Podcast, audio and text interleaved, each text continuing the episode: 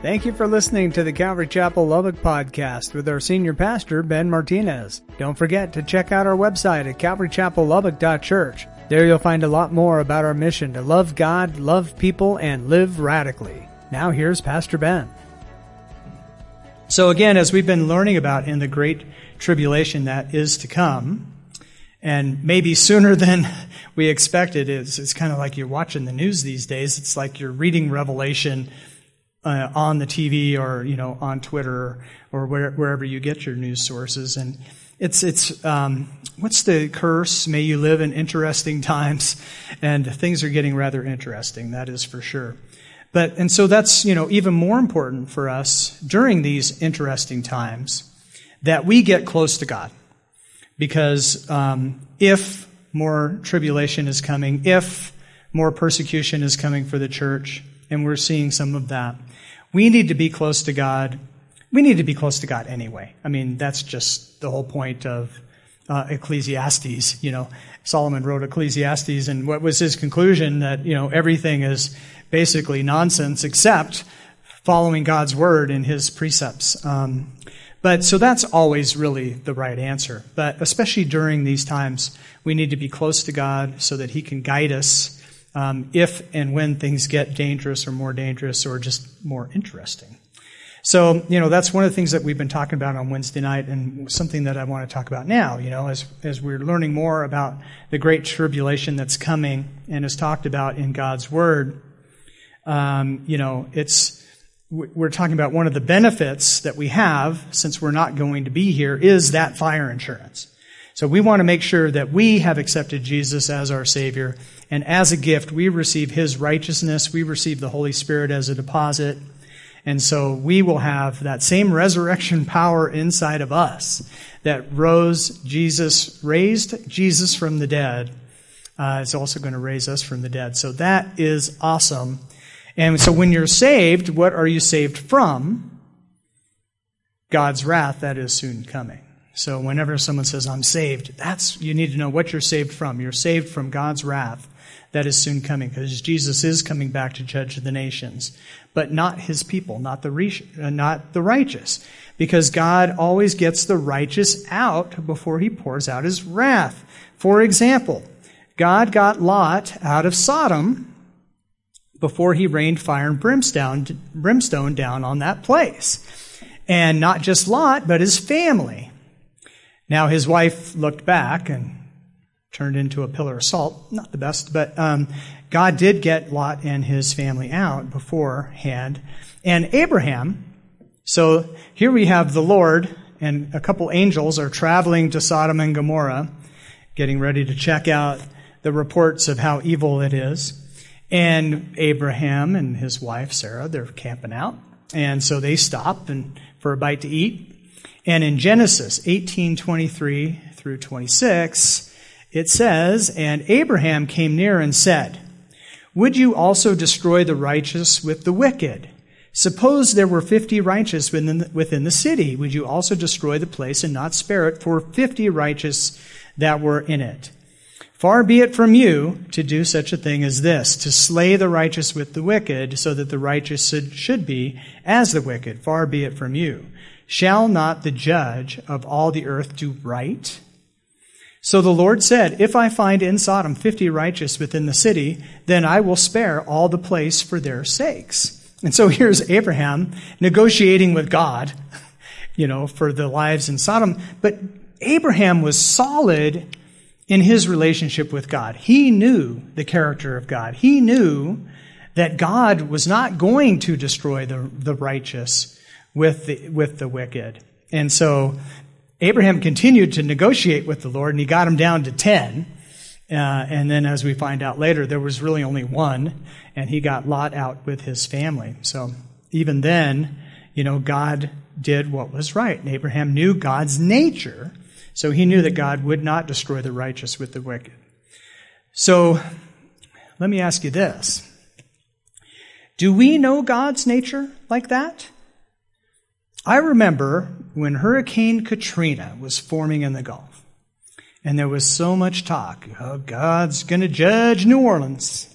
you know, they've got a gay parade coming up, and so God's sending Hurricane Katrina to judge New Orleans, and I've had some interesting discussions with fellow believers about that back, you know, a few years ago when Hurricane, when was that? 2005, something like that.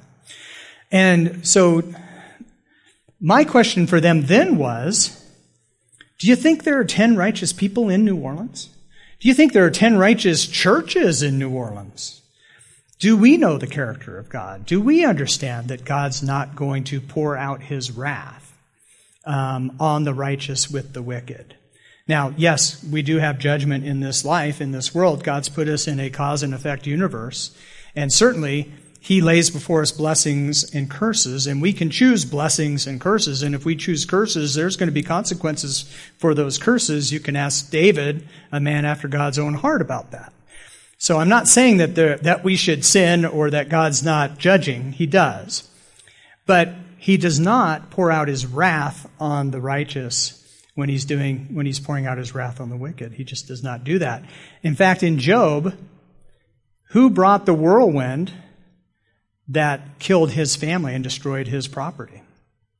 That was Satan. Satan was before the throne of God accusing Job.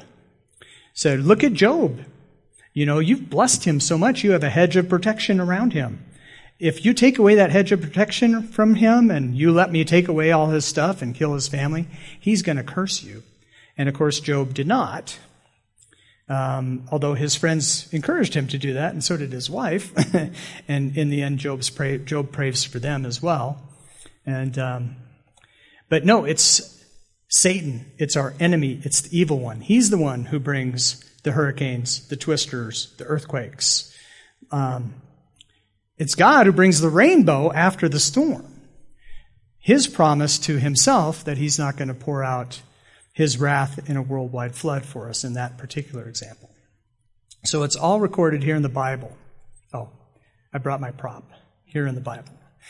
Uh, I, I, like to do this. I just put this. I go word up, right? And um, it, it's it's funny because it's become more of a prop these days because I do I do more, this is more my word up, you know, um, my gadgets and at home on my PC and whatnot. But I'm starting to use my Bible more, especially in discipleship. You know, so I'm getting back in the practice. Pastor Ben likes it when I underline stuff and take notes.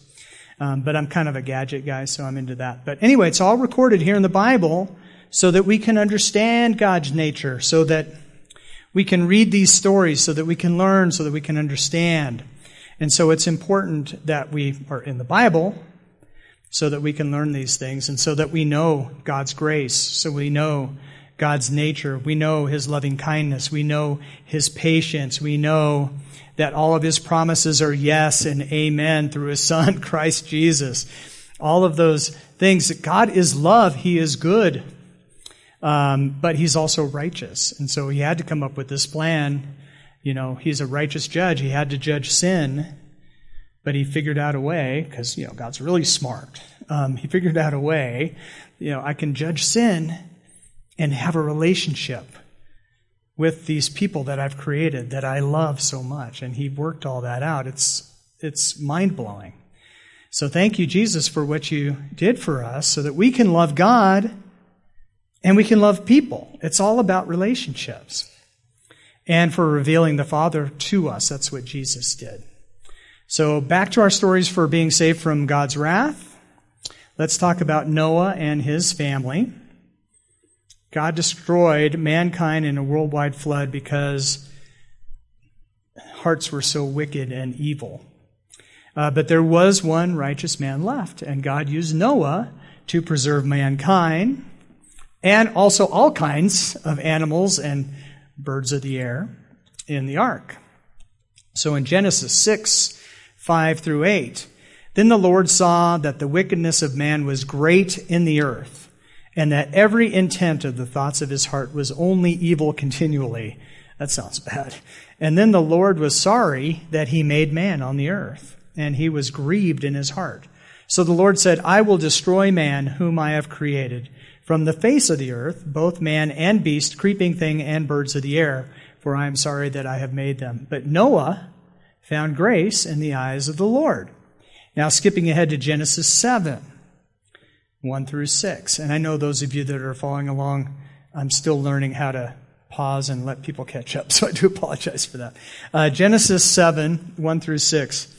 Then the Lord said to Noah, Come into the ark, you and all your household, because I have seen that you are righteous before me in this generation. Here's God pouring out his wrath on all of mankind and getting the one righteous guy out and his family. You shall take with you seven. Now, check this out. I'll, I'll, this is a great, great sidetrack. You shall take with you seven of every clean animal, a male and his female, two each of the animals that are unclean, a male and his female. Also seven each of the birds of the air, male and female, to keep the species alive on the face of all the earth. For after seven more days I will cause it to rain on the earth forty days and forty nights, and I will destroy from the face of the earth all living things that I have made. And Noah did according to all that the Lord commanded him. Noah was 600 years old when the flood waters were on the earth. I'm approaching 60. he was 10 times older than that. So first of all, did you see that? Remember Arco, the gas station Arco, and they gave away these arcs, and whenever you got a fill up, you got an animal. Well, it was two giraffes and two elephants and two, it was two, two, two, two, two, two, right? We learned that in Sunday school. What does the Bible say? Seven. Did you know that? Uh, you probably knew that because you read God's Word, but you've got to read God's Word. You might be surprised by that. What? I always see two by two. It's seven by seven, except for the, unclean animals than it was two by two. So anyway, I just wanted to, a little sidetrack there and kind of getting back to our topic tonight about God's Word and studying God's Word and knowing God's Word and what a blessing that is. That's kind of a fun blessing. Um, so then, um, the point here is the righteous once again. Noah was righteous before the Lord in his generation. God not only did not pour out his wrath on Noah, but he used him to save mankind as well as the animals and the birds of the earth, because God had a plan to bring Jesus into the earth. And so he had to preserve mankind, but so he had, you know, if he didn't bring in the flood, if he had waited another generation, he wouldn't have had even one person to save. There would have been no righteous after Noah and his family.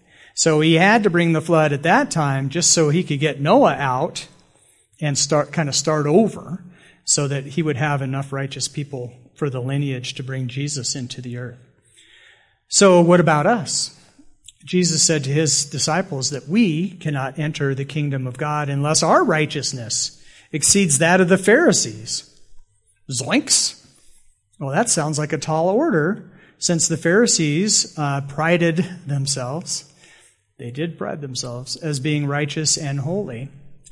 The good news is, is exactly that. It's good news. Jesus died for our imperfections, our transgressions, our trespasses, and our iniquities on the cross. He took his righteousness and gave it to us as a gift. And so, if our righteousness has to exceed that of the Pharisees, well, we have the righteousness of God as a gift. And so our righteousness actually does exceed those of the Pharisees, but not by what we've done, but by what Jesus has done for us and by our just accepting that simple gift in faith. And so now we're righteous and we're saved. And we're saved from what? We're saved from God's wrath. And we're saved from God's uh, wrath that is soon coming. Fire insurance, which is a good thing. It's good to have fire insurance. If your house burns down, you can rebuild it. So it's good to have fire insurance. But God doesn't want us to stop there. That's where we start, right? One of my favorite places in the Bible, Bible, word up, is in John, uh, chapters 15 through 17. Jesus just had the Last Supper with his disciples. He washed their feet. He said, if you want to be greatest in the kingdom, you must be servant of all. And then he had some words to say to his friends, the disciples, before he was betrayed and taken to the cross. So these are his, basically his last words and instructions to the disciples. And so you think, think about your own life. You know, if you knew that uh, a cohort of Roman soldiers were coming to take you in two hours, and you were hanging out with your best friends, you might have some of your most important things to tell them in those two hours. You might want to get across some things that you hadn't said that you wanted to make sure that you said during those two hours. And that's kind of how I look at that time with Jesus and his disciples. So it's one of my favorite parts of the Bible. And uh, so this section of John in particular is, I would say, of importance. Although, you know, all of John's pretty good. Yeah, just saying. So let's turn to John 15, 1 through 8. And this is kind of our main scripture tonight, but the, sort of the jumping part, jumping off part on a, just a certain section of being plugged into the vine. So John 15, 1 through 8. I am the true vine. This is Jesus speaking. Uh, and my Father is the vine dresser. Every branch in me that does not bear fruit, he takes away. And every branch that bears fruit, he prunes, that it may bear more fruit. You are already clean because of the word which I have spoken to you. Abide in me, and I in you, as the branch cannot bear fruit of itself unless it abides in the vine. Neither can you unless you abide in me. I am the vine, you are the branches. He who abides in me, and I in him bears much fruit. For without me you can do nothing. If anyone does not abide in me, he is cast out as a branch and is withered, and they gather them and throw them into the fire, and they are burned. If you abide in me, and my words abide in you, you will ask what you desire, and it shall be done for you. By this my Father is glorified, that you bear much fruit, uh, so that you will be my disciples. Now, if you, if you were paying attention during this, it's kind of a binary thing, right? Either you're, when you accept Jesus, you're plugged into the vine. And if you're not, you're not plugged into the vine. And what happens? You're a branch that withers and dries, and you are thrown into the fire because you don't have your fire insurance. But if you are in Jesus, you are abiding in Him. You are, and He in you. And you are abiding in the vine, and you start to bear fruit. Um, and as you abide, then you bear more fruit and much fruit. And what does that do? It glorifies God. So that's what we're going to talk about here. So first of all, abide. Um, I was going to bring a clip from The Big Lebowski. I can't, whatever that's called, The Big Lebowski. I don't. Know, anyone seen that movie? Something about I cannot abide with that, or whatever that famous, famous saying is that he says. Anyway, um, so but Jesus talks about abiding in that section of Scripture a lot. So what does abide mean? Um, so I went to my DuckDuckGo on my computer and did a little search for the meaning of abide. And basically, you know, to remain, continue, stay, pretty straightforward. In the Greek, it's even better. It's the word meno. I think I'm saying that right. Uh, and that means not to depart, not to leave, to continue to be present and then Strong's Concordance really did it for me here. Uh, as Strong's Concordance elaborated on that, and this is my favorite right here unbroken fellowship. So, one way you can look at abide, certainly I am now from now on after doing the study, abide in Jesus, unbroken fellowship.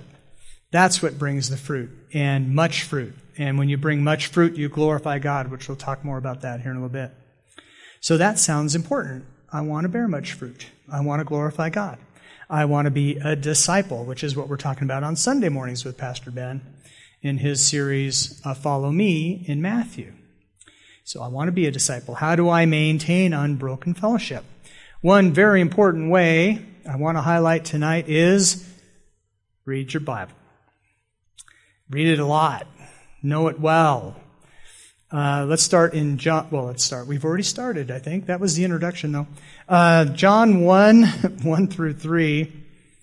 In the beginning was the Word, and the Word was with God, and the Word was God. He was in the beginning with God. All things were made through him, and without him, nothing that was made, nothing was made that was made. Jesus is God's spoken word. God spoke all of reality into existence, and when God speaks, Jesus. You want to abide with Jesus? Read God's Word. Because Jesus is God's spoken Word. There's two places in the Bible, Bible, where God the Son, God the Father, and God the Holy Spirit are all present at the same time. One of them is at the very beginning in Genesis. The Holy Spirit is hovering above the waters. God speaks, so God the Father speaks, Jesus, and starts to create. So the three of them are all together at the very beginning. And then the other place is when John the Baptist is baptizing Jesus. So God, Jesus, is there. And as he comes up out of the water, God the Father speaks. Well, first of all, the Holy Spirit, as a dove, uh, falls from heaven and alights on Jesus. And God the Father speaks and says, This is my Son in whom I am well pleased. And so the three of them are all together there as well. So those are the two places that all three are together. So Jesus is God's spoken word. This is God's written word. You want to abide in Jesus? Here you go. Um, so I talked about earlier during my introduction, during the announcements, that I used to work for Family Life Radio. Family Life Radio. Anyway, um, when I was there, actually, I started here as a volunteer and did the afternoon show for a while while I was still doing morning stuff on TV. But I, I accepted a full time job and they moved me to Odessa, Texas, or as I like to call it, Odessa Lit. I'm, I'm not the first person to say that. It's like, what are you in for, Mike? Well, about two years. Um, so I did a couple years in Odessa. It was a blessing, honestly and used to do the morning show on the, uh, Family Life radio station there. And so we would have guests on. People would come through town and ask to be on. This guy gives us a call. His name's Tom Letting of Tom Letting Ministries. And maybe you haven't heard of it. He's since passed. I went to, uh, I went and looked for him a couple years ago and his website's still up, but he has passed. But he was a great guy. He, he came on a couple times and he taught me something very valuable that I hold on to today, and it's one of the inspirations for tonight's message. Tom came on the air and he says, You know what, Mike? He said, If you read God's Word, and if you get to know God's Word, He will bless you. He can't, he can't not bless you. You have His Word on it, and, and you will be blessed. And so he had a reading plan uh, that I started back then that I have not been faithful to follow all this time, off and on, in spurts, like we all do. And that's one of my challenges tonight, that we would get back to our reading plans. But his, his plan was brilliant, and I loved it, and I did do it for a while, for a few years, which is every morning when you get up, first thing, two chapters in the Old Testament, two chapters in the New Testament, that day's Proverbs, so you know there's 31 Proverbs, one for each day of the month and then five Psalms. I cut that down to three. I'm like, come on, dude. Have you read Psalm 119? It's, anyway, um, but the thing is, so you, that'll get you through the Old Testament once a year, the New Testament twice a year, um, through Proverbs once a month, through the Psalms once a quarter. And I did that off and on for five years. Um, you know, so I've been through the Bible many times. Thank you, Tom Letting and Tom Letting Ministries. And it's been such a blessing to me because while I was doing that, you know, I had some really good teachers that I was listening to all the time. Um, and we have amazing teaching here with Pastor Ben. Um, I'm sure all of us here have other pastors that we like to listen to as well. So I was every time I was in my car, I had some good teaching on, and then every morning I'm reading, you know, two chapters in the Old Testament, two chapters in the New Testament, etc. And it was just an amazing time of growth. So I definitely recommend that for you. And now I'm going to spend the rest of this time, most of it, proving Tom's point um, that if you read God's Word, and the more that you get to know God through His Word, God can't help but bless you. Um, so let's jump into our next verse out of the Bible. 2 Timothy 3:16 says this. And this next section, actually, we went over in discipleship class a couple weeks ago. So 2 Timothy 3:16, all scripture is given by inspiration of God and is profitable for doctrine, for reproof, for correction, for instruction in righteousness, that the man of God may be complete, thoroughly equipped for every good work. So God's word says about God's word that it is inspired by God. Um, approximately 40 authors of the Bible, depending on which search result you pick from DuckDuckGo. Um, 35 to 40 authors of the Bible, but really one author, right? God Himself, this is His Word. And it says there, uh, thoroughly equipped for every good work. It doesn't say, well, you know, you might be ready for some stuff. No, it says thoroughly equipped for every good work. You think about any job that you do as a specialty, whatever it might be. I build websites sometimes. So like for me, my tool is usually, you know, I gotta have a computer that runs, but WordPress, right? So I use WordPress. That's my tool to make a decent website for somebody.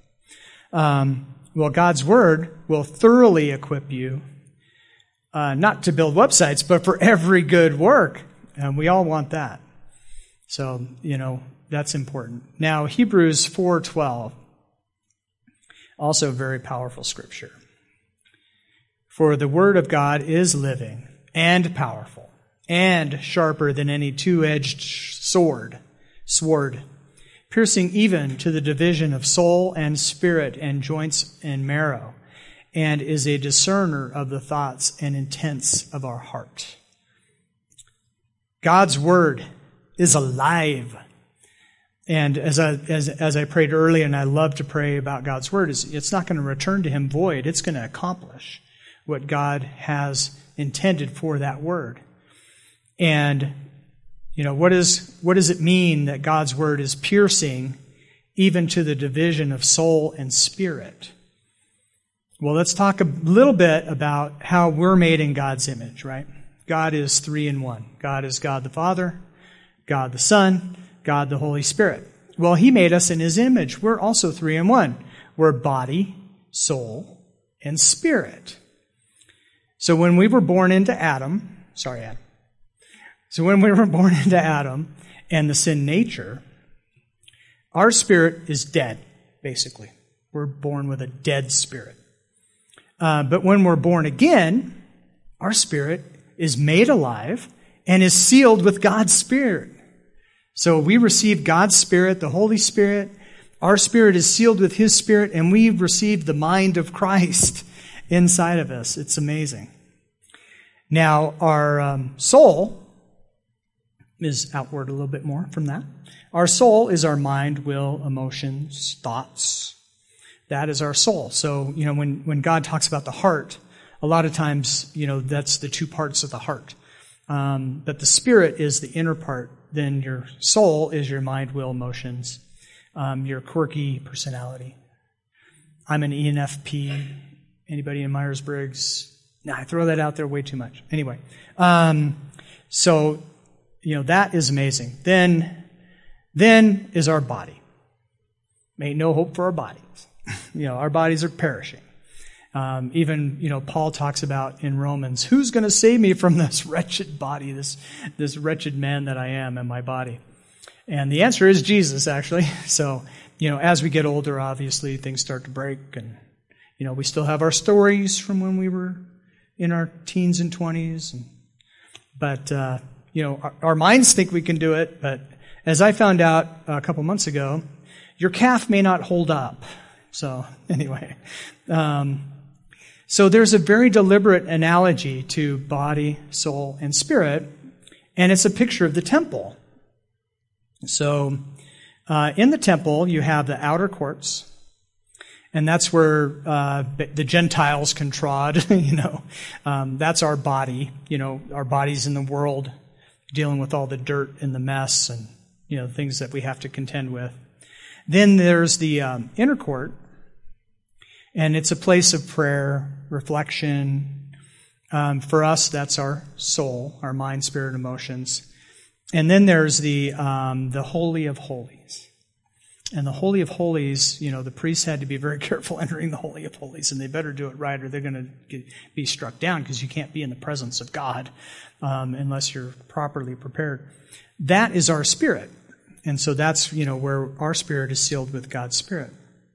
And so when God's word talks about it's alive and it's powerful and it pierces and it divides between soul and spirit, this book, when you read it, it's not just a, a, book. It's not Winnie the Pooh or, you know, something like that. It's alive and it can, it can reveal to you the intents of your heart.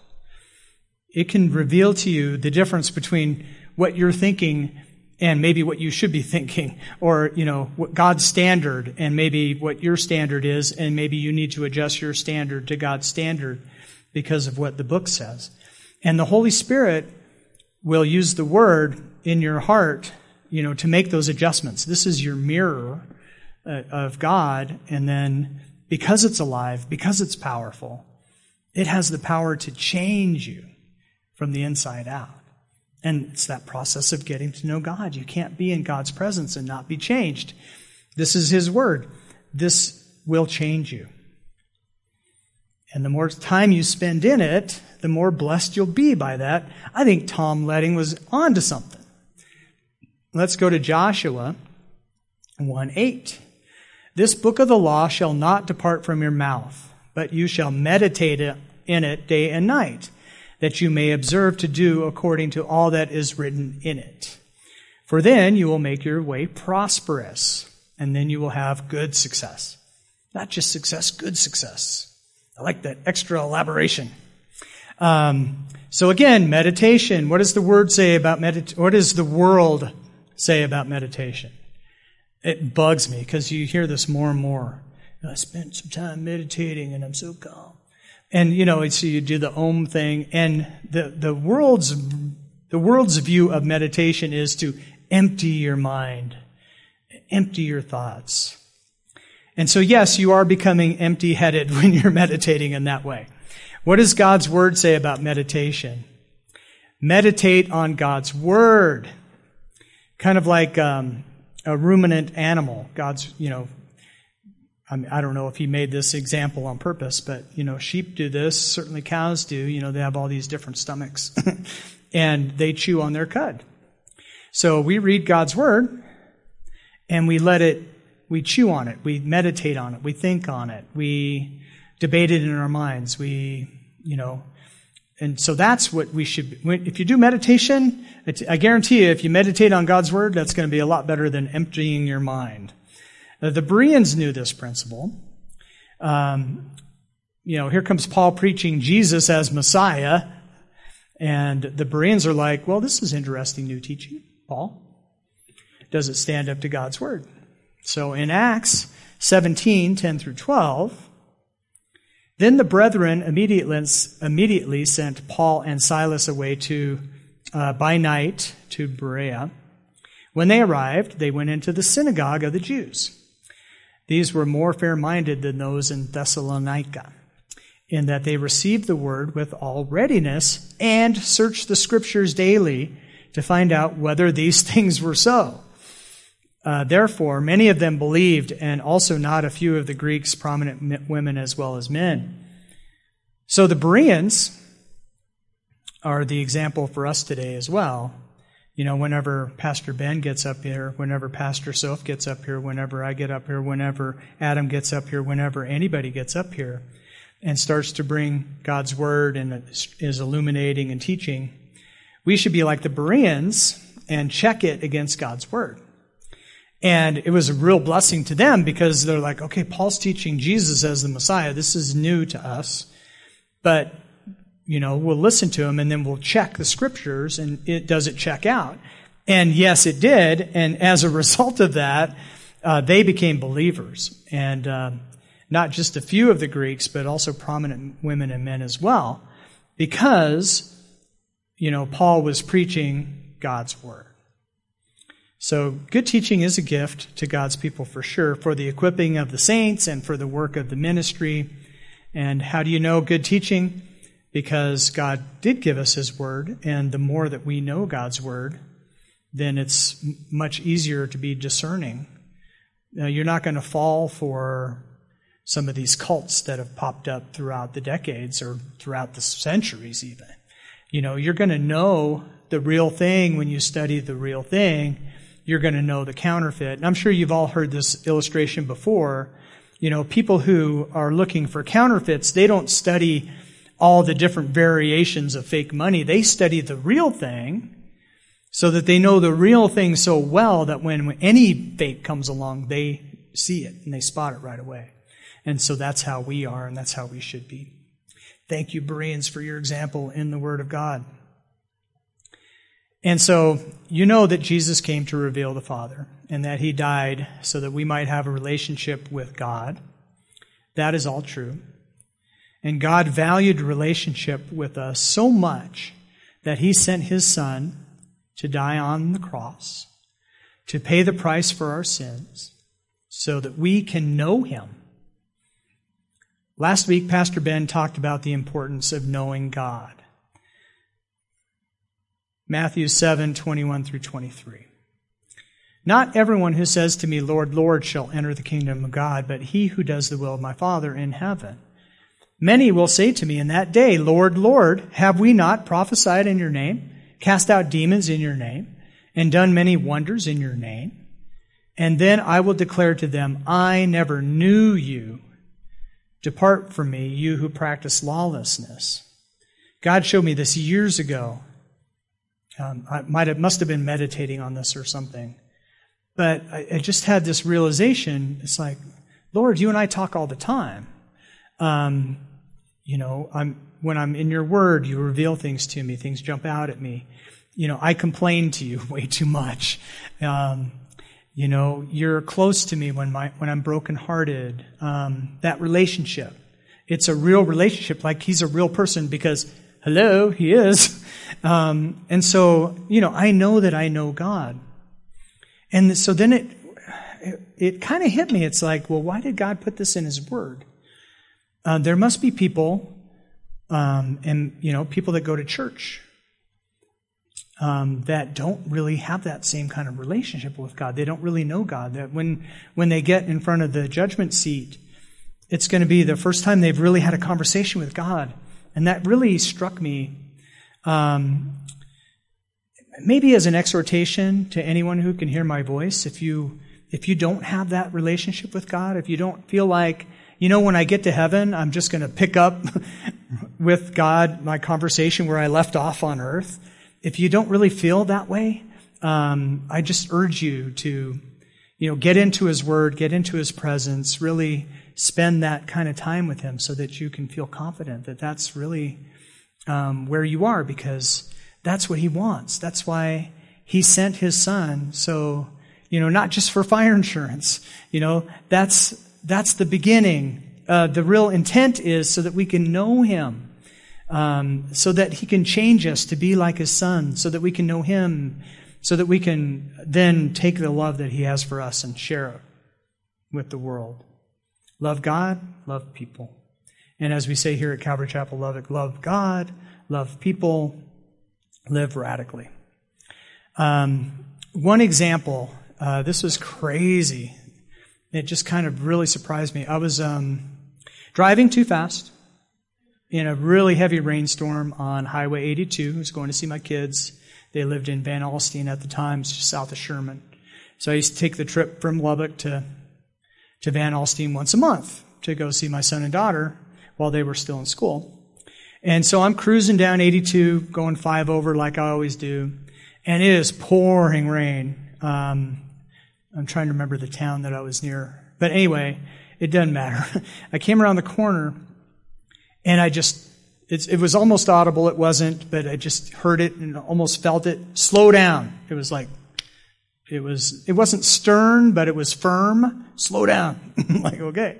So I slowed down to the speed limit, but I did slow down some. And then it wasn't two minutes later, a truck that was ahead of me about half a mile.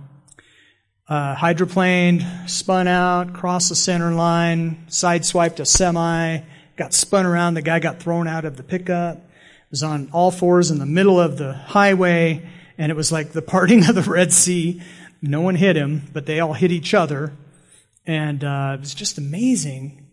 And then, you know, of course, I parked and ran across and helped some people out of their truck that smelled like gas, and all.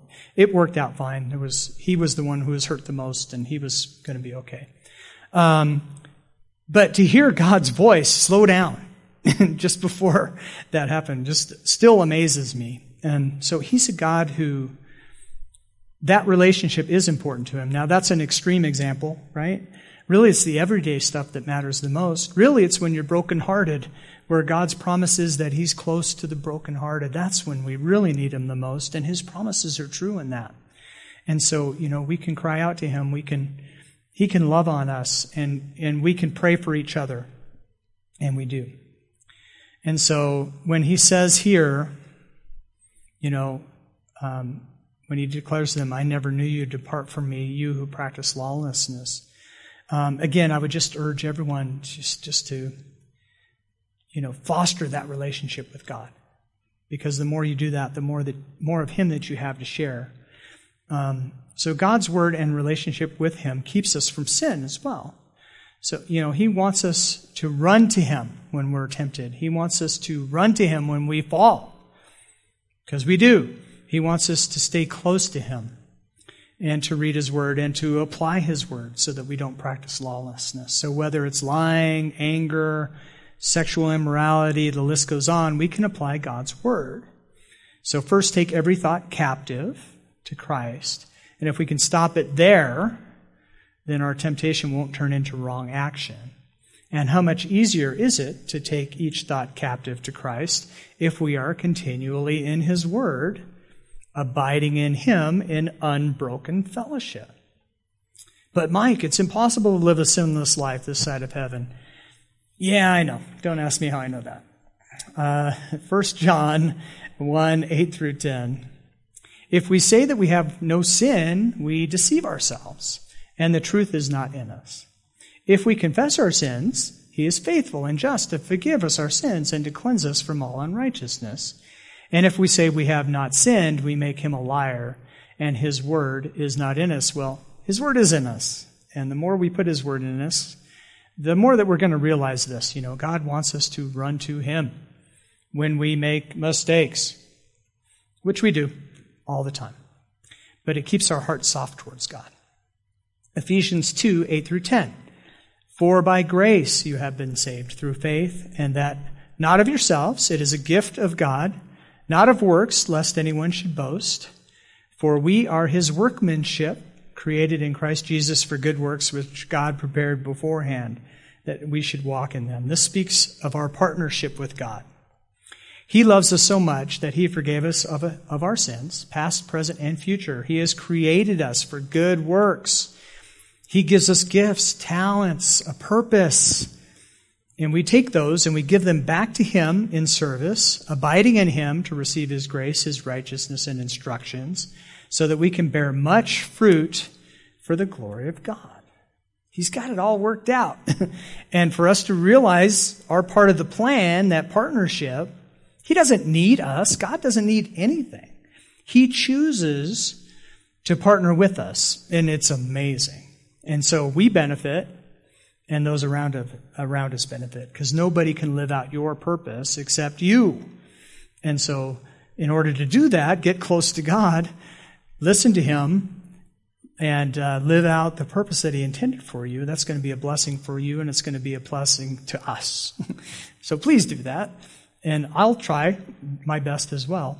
And as Yoda said, there is no try, only do, which is not in here, but you get the idea. All right. All right so um, I want to end on that part of Scripture, John 15, 7 through 8. If you abide in me and my works abide in you, you will ask what you desire, and it shall be done for you. By this my Father is glorified. And you will bear much fruit, so that you will be my disciples. So, as we get ready to close, by this my Father is glorified. What does it mean to glorify the Father? And I duck, duck, goad that too. So, to acknowledge the excellence of, to render homage, to magnify in worship, to adore. To magnify and worship, to adore. God has given us so much. And if you can hear my voice right now, online, podcast, here in the sanctuary. He has given so much more for you that He wants to show you how much He loves you, how important a real relationship with you is to Him, a relationship that will bear much fruit. God will be glorified, His greatness magnified. So you will so more will see their need for a Savior. So as He pours into you and you live out your purpose, you're going to be glorifying God, which is proclaiming God's goodness to the world around you. More people are going to want that. They're going to come into the kingdom. God's going to give them a purpose. They're going to live out their purpose, which is going to attract more people into the kingdom, which those people will start to live out their purpose, which will attract more people into the kingdom. You get the idea. You know, this whole thing started with 12 disciples. You know, Jesus picked 12 people. He said, okay, you guys follow me. And then he had three that were sort of in the inner circle. But he started with 12. You know, we're descendants in, in faith of those 12 disciples. And so as we get more of God, as we live out our purpose in God, then more people around us are going to see God, want God, realize, and Holy Spirit's going to draw them. They're going to start living out their purpose. And what was that uh, shampoo commercial? And they'll tell two friends, and so on, and so on, and so on. So, uh, that relationship with God is so important to Him that He gave His Son so that He could open that door, so that we could have a relationship with Him. He doesn't need us, He wants us. He loves us with a passion. So, if you're listening to me right now, and you would like to start that relationship with God right here and right now, I would like to pray with you. The Bible says that if we believe in our hearts that Jesus died for us, and on the third day rose again, that if we confess that with our mouth, believe it in our hearts, confess it with our mouth, we will be saved. Again, fire insurance, but that's just the starting point. That's when that relationship starts. And you will be adopted into God's forever family. So let's pray. Father, thank you for your love and for your friendship that you valued that you valued relationship with us so much that you sent your son Jesus to do what we could not do. I believe that Jesus was born of a virgin by the Holy Spirit, that he lived a sinless life, that he willingly gave up that life as a sacrifice to pay for our sins, and on the third day rose from the dead, demonstrating his power over death. Father, I thank you for the gift of your Son Jesus. Thank you for saving me and adopting me into your family and for calling me friend. And Lord, for those of us that are already in your family, we thank you for your Holy Spirit. We thank you for your word. We thank you for your Son. We thank you for every blessing that comes from above. And we thank you for this time with you. In Jesus' name we pray. Amen. Let's worship. We hope you enjoyed today's message. We'd love to hear from you and see you in person at the church. You can find our contact information, location, and even give a donation at calvarychapellubbock.church. We'll see you next time on the podcast. Until then, may God bless you and your family.